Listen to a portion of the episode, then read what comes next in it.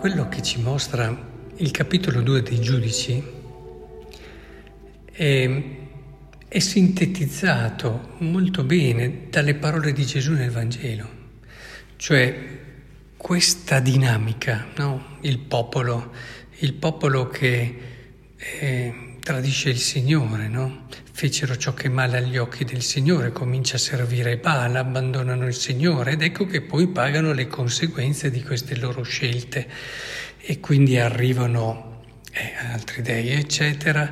È scesa l'ira del Signore, ecco che allora arrivano che cosa? I predatori li depredarono e li vendete ai nemici che stavano loro intorno, tutte le conseguenze del tuo peccato, del disordine. Poi allora invocano il Signore e il Signore allora manda dei giudici. Allora per un po' si comportano bene, ma poi dopo eh, si dimenticano del Signore, i figli non fanno quello che hanno fatto i loro padri, eccetera, e si ricomincia così. E, e Dio dopo manda altri giudici, eccetera, i profeti. Ecco, capiamo un po', a volte ci viene da dire, mamma mia, la pazienza di Dio. E, ehm, ma tutta la storia della salvezza è caratterizzata da questa dinamica di fragilità dell'uomo e di fedeltà di Dio nella sua promessa e nel suo amore. E dicevo che un po' ci viene raccontato dal Vangelo perché questo brano è sintetizzato benissimo dalle parole di Gesù quando gli viene chiesto fino a quante volte devo perdonare e lui risponde fino a 70 volte 7. Questo brano di Vangelo sintetizza tutta la storia della salvezza, perché tutta la storia della salvezza è un perdonare 70 volte 7 da parte di Dio. E, ed è bello che vediamo anche questa continuità, come nel Vangelo effettivamente è quasi contenuto in essenza tutto quel movimento di amore e di salvezza che dall'inizio dei tempi e dall'inizio della creazione si è, è manifestato nella storia. Ora, perché l'uomo fa così? Perché l'uomo, nonostante Dio lo perdoni, gli dia un'altra possibilità, torna a cadere? Ma perché probabilmente come questo tale che si avvicina a Gesù nel Vangelo e gli chiede Maestro che devo fare di buono per avere la vita eterna, e non ha ancora compreso eh, che seguire Cristo è davvero la gioia più grande. Cioè finché non c'è questo passaggio che è frutto della grazia, la quale però deve trovare un, frutto, un terreno buono per portare frutto, ecco, noi continueremo in modo più eclatante, in modo più eh, sottile, che poi è, ha come figlio la mediocrità, questo modo sottile di ricadere sempre, a ricadere sempre, appunto.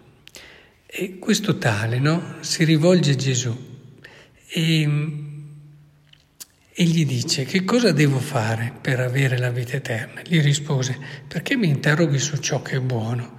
Eh?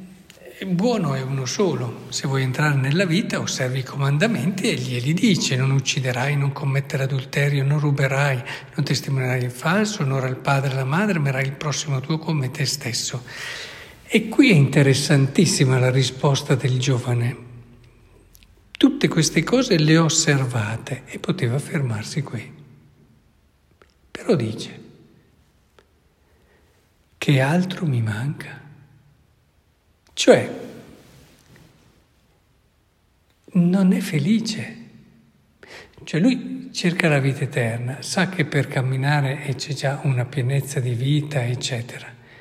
E, e proprio perché lo sente dentro che non c'è ancora un cuore libero, non c'è, e quindi non è felice, di conseguenza dice, oh Gesù, io queste cose le faccio tutte e le faccio già, perché allora non sono ancora felice? Si vede che mi manca qualcosa. E allora chiede che cosa mi manca?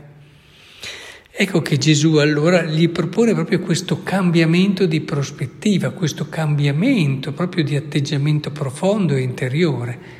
Non tanto fare i comandamenti eh, semplicemente per trovare una rassicurazione, una sicurezza per te o garantirti qualcosa che ti dia più tranquillità, più serenità, ma vieni, segui. Qui si rompe ogni criterio di, di tranquillità e serenità, no?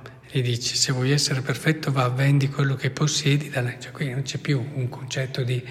È anche una risposta provocatoria eh, di Gesù proprio perché vuole fargli capire che il problema è sotto, non è tanto compiere degli atti, osservare formalmente una legge, ma è cambiare l'atteggiamento, cioè non devi osservare la legge per sentirti più tranquillo ed essere a posto. E, e cos'è per antonomasia ciò che ci rende tranquilli? Avere certi beni, avere le nostre sicurezze, essere tranquilli. Allora Gesù dice, vai, vendi tutto, cioè entra in un'altra logica entra in un'altra logica che è quella non di rassicurarti, ma entra in una storia d'amore, cioè entra in una logica, entra in una logica, vieni e seguimi dove non hai tutte le tue sicurezze, eccetera, ma è proprio la fiducia di seguire Cristo. E quindi devi vivere la legge, i comandamenti con uno spirito diverso, che è lo spirito di viverli per conoscere sempre meglio Dio, lasciarti eh, conquistare dal suo amore e seguirlo, cioè vivere davvero una relazione ricca, profonda con lui, con tutto quello che questo comporta. Ed è questo il bello della vita e della legge, cioè entrare in un orizzonte di sequela e di amore. È questo che rende la tua vita completa, piena. Allora quella tristezza lì che hai portato davanti a Gesù si scioglie, ma finché rimani nelle tue dinamiche non la toglierai mai. Infatti come finisce questo Vangelo? Udita questa parola il giovane se ne andò triste, se ne torna a casa con la sua tristezza.